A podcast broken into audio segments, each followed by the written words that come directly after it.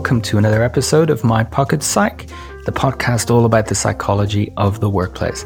I'm Dr. Richard MacKinnon, chartered psychologist and coach, and as ever, I'm joined by my co host, Pilar Orti. Pilar, how are you today? I am very well. I am very lucky that I can always say that I'm very well. Touch wood. Touch wood, indeed. um, I'm doing well as well. I'm looking at the window at blue skies, mm. um, and we're recording this in October, um, and yet it is over 20 degrees in London.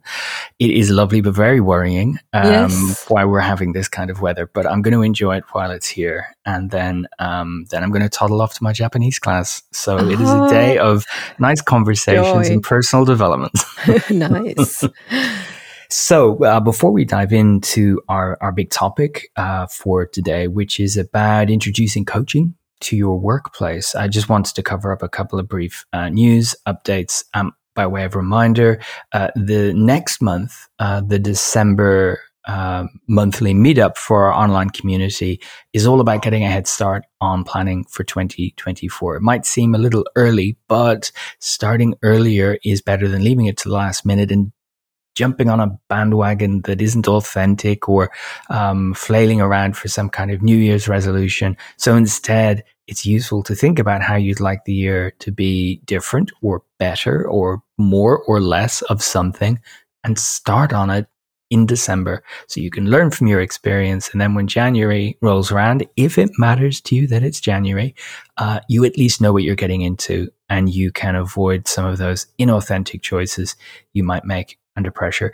As with all of our monthly meetups, it's completely free and uh, membership is free and you can sign up at worklifepsych.club and then you click on the events menu and you can see all of the details for all of our events there.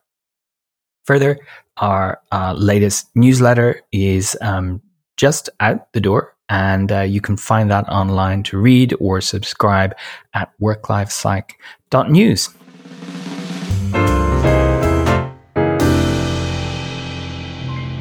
So, today we're going to be talking about introducing coaching as an activity to your organization. And I'm framing this maybe in a bit of a fear, uncertainty, and doubt, but I'm, I'm framing this and looking at it through the lens of mistakes that are made to mm-hmm. hopefully help any listeners who work in HR or learning and development or are responsible for coaching to help them avoid these because there's a number of them. I see them uh, regularly, and it would be great to help more organizations avoid these really common uh, errors that happen when someone wants to introduce coaching.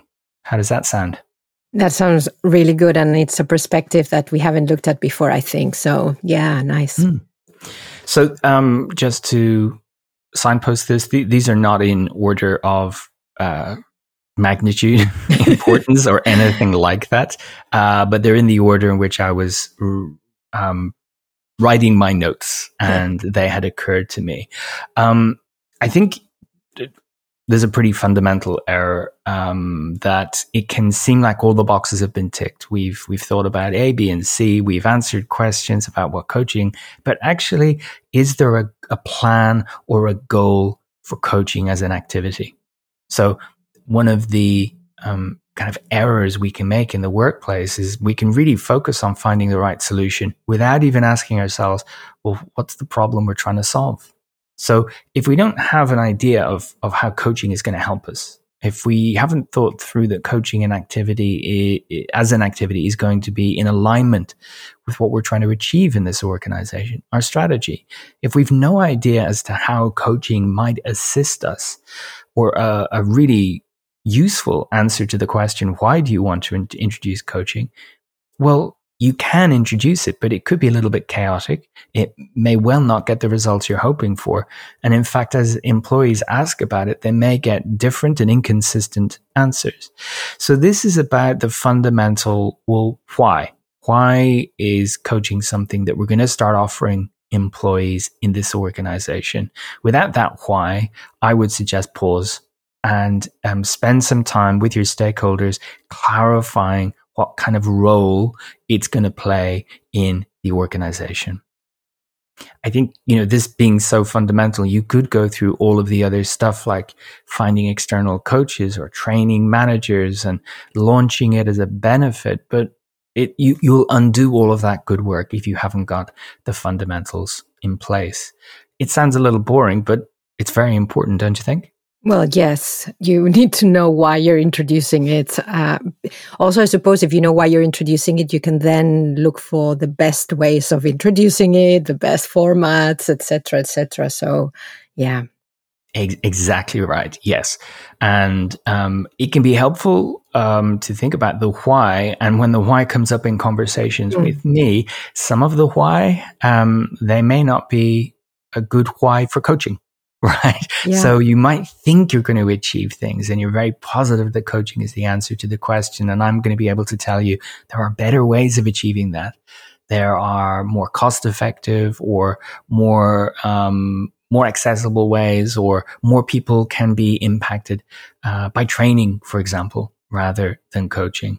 And we're, we're back to our old topic of, you know, what is coaching and different people having different views of it. But thinking about the why enables us to have a good quality conversation about it. And I have even suggested people go away and have a good that sounded terrible. Um, people take a take a chance, an opportunity to think it through again, and then we can get into planning. But mm. I'm not keen to dive in if you really haven't thought that bit through. Secondly, a very common mistake I would suggest is not considering all the different ways that coaching can be used in the workplace.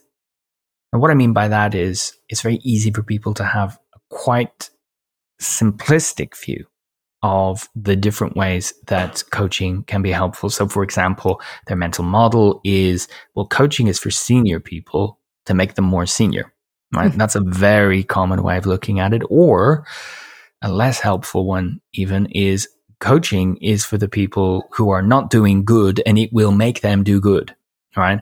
Often it's a kind of last chance saloon. We're thinking of ejecting this person from our organization, but what about getting them a coach?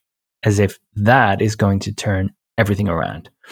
So, what I like to do is actually illustrate all of the different ways that coaching psychologists could support people um, help them uh, with a topic, uh, attain a goal, or change a behavior um, uh, across some of the main bullet points that we we work in. So, for example, yes, there, we do a lot of work with senior people as they transition to a new level of seniority, but it's not necessarily to help them get that seniority, but really looking at the psychology of change and how that uh, transition to a new role might have an impact on their self concept or how they might need to update how they view themselves, how it might have an impact on their self confidence, how it might have an impact on what they're doing day to day, and maybe what they need to stop doing now that they have new things to do. And so that they don't end up with two jobs, but they've got this one new senior job and maybe they've started to delegate more of the other stuff. And coping with change and, and learning coping strategies uh, for navigating an organizational change. We do so much in the uh, well being space. Um, it could be stress management. It could be cultivating uh, healthy habits. It could be about making sustainable changes, uh, changes to, to behavior that are going to stick and boost uh, well being. It could also be about, you know, picking up the skills of psychological flexibility uh, to boost well-being and resilience. And big topic for me as a professional is, productivity. You know, helping people with um, ingrained habits like procrastination or um, allowing themselves to get into the position of being overwhelmed, um, or we've got that whole bucket of coaching activity, which is about relationships and interpersonal interactions. So, what I try and do is open the door a bit wider to illustrate these are all of the different ways that coaching could be used by different individuals. And that can help the coaching stakeholder, whoever is responsible for this, have the widest possible understanding of how it might be used so it could be front of mind as they speak to people in their organization and maybe plant the seed that coaching might be something you want to have a look at rather than a simple mental model of it's for executives or wannabe executives. And, you know, widening that per- perspective, that perception um, can be really useful. I suppose it goes very well with the why you want to introduce it and the how you think uh, it will help. Um, and I'm also thinking, Richard, as you were speaking and you were mentioning how broad the the kind of outcomes that you might want from coaching are, that it's also about understanding the, the, the individuals, I suppose, that might benefit more from it and not default to what we would think of as the typical individual that that's coaching as well. Mm, absolutely. It's an individual focus. It's about that unique person and, and, you know, actually the badge of convenience that might be put on their coaching activity by their manager or even themselves at the beginning you know what i'm what i'm working on could subtly change over time as they open up a little bit more you know we've mm-hmm. touched on this before that actually you know i've got a new senior role and um almost like a bit of a reward, almost like a bit of a everyone gets it when they get to this level. I have coaching and it's to help me adjust to this new role. But actually, when we talk it's about my confidence. It's mm-hmm. about speaking up in these senior meetings I'm in now. It's about leading a team where I used to be their peer. You know, so it, it, doesn't matter what that badge of convenience is. It matters more that the coaching is authentically something that the, the individual wants to work on that's going to benefit them in the context they're in right now.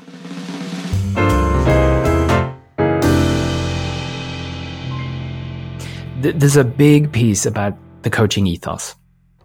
So uh, this is similar but different to the points we've made before. So um, not only broadening the conversation about how coaching could be helpful for different people, but what is it? What is coaching in this organization? So I often begin a coaching conversation or a chemistry meeting by describing coaching as one to one development. It's as simple as that. It's two people working together. It's one to one. It's development focused. But actually, the coaching ethos um, needs to sidestep punishment or reward.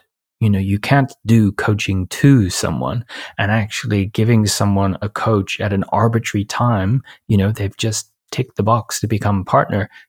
That might not be a good time for them and another time in their career could be more useful. So considering their development needs rather than the title they have or what you view as their, their failings. There's also a bigger question of who gets to access a coach. So on the one hand, um, routes into coaching vary uh, enormously between different organizations. Now, some of the organizations I work with will have an unofficial it's this level of seniority up. We'll talk about it at this level of seniority and below. Probably not. And it's normally a cost implications thing. And I've, I, I totally get that. That's why we introduced Coach on Campus, which is our way of widening the population that can access a coach. And that just is about providing X number of coaching sessions to a population where each person might just take one of those to work through something, or they might take a couple, but they're not all signing up for a six month program. It's more agile. It's like drop in. Um, and that's a way of broadening the population. But before you introduce it, you really need to think about who you're going to give access to coaching to and who gets to decide who has access. Um, what's the route? Are you going to enable your senior stakeholders to decide if coaching is for them or are you going to create a process that everyone goes through in order to get some kind of sense check and sign off. And and in part that's is coaching going to be helpful for you or maybe training or mentoring is the better option. So it's not you get it or you don't more a case of is it the helpful support function or intervention? Um, and and what is the purpose of it here? So being really clear in being able to verbalize the place coaching has, how it can be used, who gets to use it, and how it fits within your overall talent management strategy. All of that helps avoid it being a dark, secret, mysterious activity, which it definitely isn't. But if that isn't publicly available information in the organization, then it will seem that way and people will default to their own understanding of it. If there's a gap in the knowledge, they'll fill it in with something else and it'll either be viewed as a reward or some kind of, you've got some kind of failing and they're trying to fix you. And we really want to avoid those kinds of assumptions. Uh, and, and Richard, you mentioned the talent management strategy and it fitting in, but I suppose it also, you need to see how it's going to fit into your culture, I imagine, into the organization's way of doing things, or, or how it, or in what way would it fit? So uh, mm. I think that's like another, again, sometimes I'm thinking, oh, let's just introduce coaching, but actually there's a lot, the, there's a big ecosystem within what, within where it needs to fit in. You absolutely, absolutely. And established bigger organizations normally I'll say normally, have a talent management strategy and talent management processes that are, you know, fairly established and we're able to work back from them. So, for example, there'll be an element of leadership development happening in the organization. Maybe coaching can be a helpful bolt on to that, in addition to what you're doing. Maybe you have a high potential initiative going on. Coaching could be useful there. Maybe you've got a graduate program, and as I do, supporting graduates as they develop learn how to work with others, learn how to adjust to different work environments. Coaching is super helpful there. So it's another perspective is to walk back from how are we developing our people and might coaching be a useful addition to those things? But culture is also really, really important. And that's something that, um, I know I've touched on it before, but for me, it's incredibly interesting and rewarding uh, this part of my job, seeing the inside of so mm-hmm. many diverse organizations and seeing how people, as a result of the culture, respond to coaching or think about coaching. And, you know, it might be unhelpful, it might be helpful, but we'll work on it when we're working together. But it does play a role such that it's, um, either a hierarchical view of who gets access or a mer- more meritocratic view or um, one where actually the culture says you you just book it for yourself. We've we've opened it up. You book your session, and l- lots of my clients have it that way. With Coach on Campus, is a public link, and you just click the link, and you've booked yourself a coaching session. You don't need to justify it to anybody else. So yes, it's important for me, my colleagues, to understand what kind of organization is this, and closely related.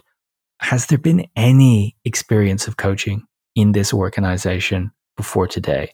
Do we need to be aware of why you haven't done it up till now or why you're not doing it now? Or is there anyone who doesn't want it in this organization? Are there senior stakeholders who are opposed to it? Because we just need to be aware of this and, and how it might play out in people's perspectives and perceptions. Now, there's a big question, and I have a vested interest here, um, obviously. And it's related to my last point. When organizations aren't selective enough about the coaches that they introduce into their organization, I, as a psychologist, would really um, suggest to my coaching clients that they have some kind of selection criteria. You know, know what you're looking for and compare applicants against those criteria in an objective way. That doesn't happen a lot, I have to say, even for me. A lot of the work I get is based on reputation and recommendation, and there's no assessment process per se. But think of it this way. As we've said before, anyone can call themselves a coach. Anyone can have the, the trappings of uh, a coach business. Um, but what you need to do as the stakeholder is ensure that these are the right people to introduce to your staff. Your employees could benefit enormously from it or could be damaged by it.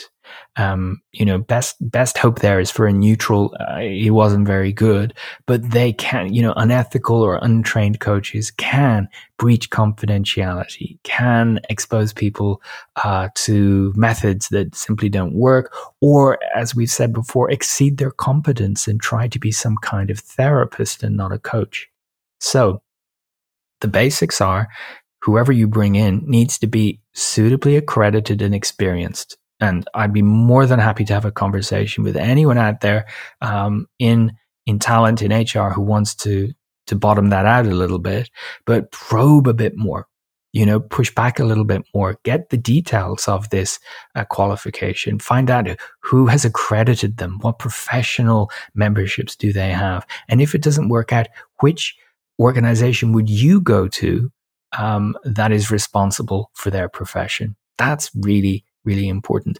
It's a throwaway comment, but I come across it all the time that um, the selection criteria boils down to I know a guy, right? And and that is it it's dangerous, but it also means that I know a guy and he coached this other guy and it went really well. Super. But will this person coach your people to great outcomes in this different environment, in this different organization? It doesn't always hold that way. So I'd encourage in the same way that you would hopefully apply criteria to employing uh, new leaders. Um, I mean, if you think about what you make your graduates go through, all the hoops they have to jump through to get into the organization, the least you could do is interview prospective coaches. Uh, so be selective. And if someone doesn't like the fact you're being selective, that's probably telling you something, isn't it? Yes. oh, Richard, I have a story that comes to mind, and it's an, like another side of the I know a guy, mm. uh, which is a friend of mine was working for an organization, and the maybe it was the CEO brought in a coach for the senior management. But the CEO was very close to this coach also personally. So that added that extra dynamic where I know the person I was talking to didn't feel like the coach had their best interest at heart. So I wonder also how, even if someone ticks all the other boxes in a way that whether it's considering your own personal relationship if you are bringing in someone that you are acquainted with it's absolutely um, a good question to ask you know broadly speaking you want your coach to be aware of the system but not part of the system of the organization um, if you're bringing them in from outside. So having a personal friendship with a senior person, that is a challenge to that, right? And as you say, and I've heard this story or versions of it countless times mm. through the years. Um, because how are you going to open up to a coach when they play golf with your boss? Mm-hmm. You know, and that's one example I've come across. How are you going to open up about your career aspirations when you know that they're a close personal friend with the CEO, and so on and so on. So that flies in the face of the objectivity we're hoping for. Now, it also means that that coach has to do an, a, a, lot of extra work and really signpost the importance of confidentiality and boundaries and everything. But that mightn't be enough. And people might just go through the motions of coaching and not really get the value that they might from it if there was a little bit more distance between the coach and the organization. There's another, this is the final point, talking of signposting. Um, there's another point that I can only influence. I've got no control over this whatsoever. But if you're making the investment, so let's say you're taking um, one of your managers and you're giving them access to work with a coach. And so therefore they're investing some time, some effort. You're making a financial investment. Um, the, the, there is some cost associated to this. You want to get a return on that investment. And yet what often happens is you don't give them the space to try new things when they're out of coaching and doing the day job.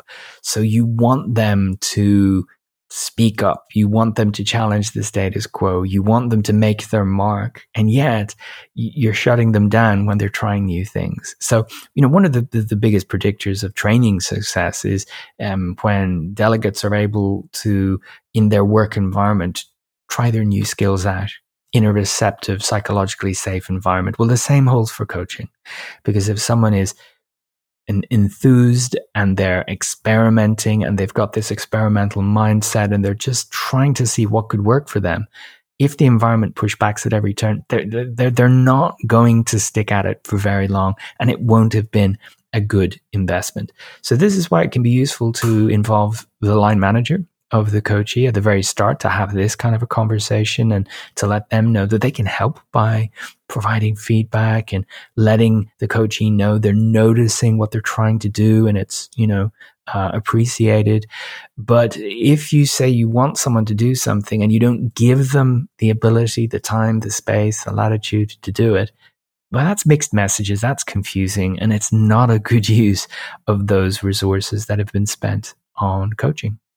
They're my five big errors, um, or should I say errors I've spotted. And they're not the only ones but we don't have time to go into every single thing that could go wrong. I, I wanted to talk about the fundamentals today. Yeah. I'd love to hear from listeners if they've got other examples of how coaching, you know, could be communicated better or things that uh, you need to think of before you introduce it to your organization. Um, if you've got horror stories, I'm intrigued to hear about them as well, but we'd love to have a positive message about this. You can send us an email at podcast at um, worklifepsych.com. I almost forgot it there for a moment. uh, podcast at worklifepsych.com. We'd love to hear from you.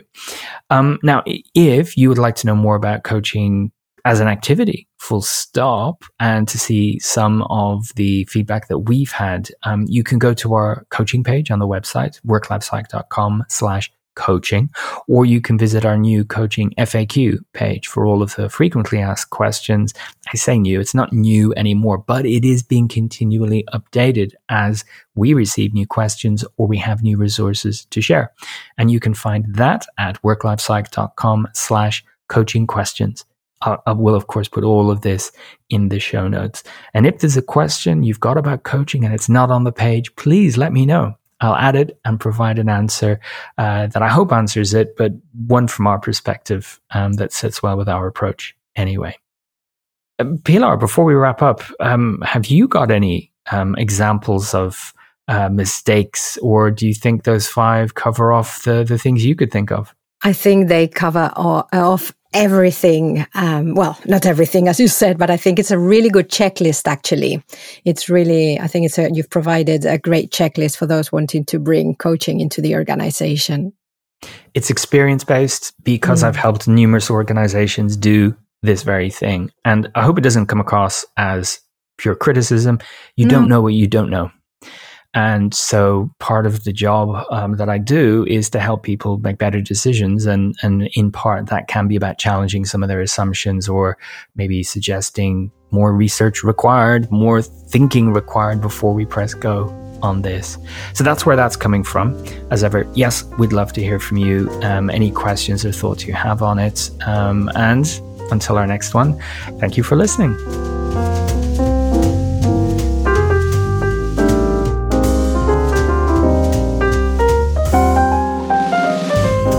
Thanks for downloading this episode of My Pocket Psych. To get in touch with questions and feedback, you can tweet us at WorkLifePsych or leave us a message on the contact form at www.worklifepsych.com slash contact. Thanks for listening.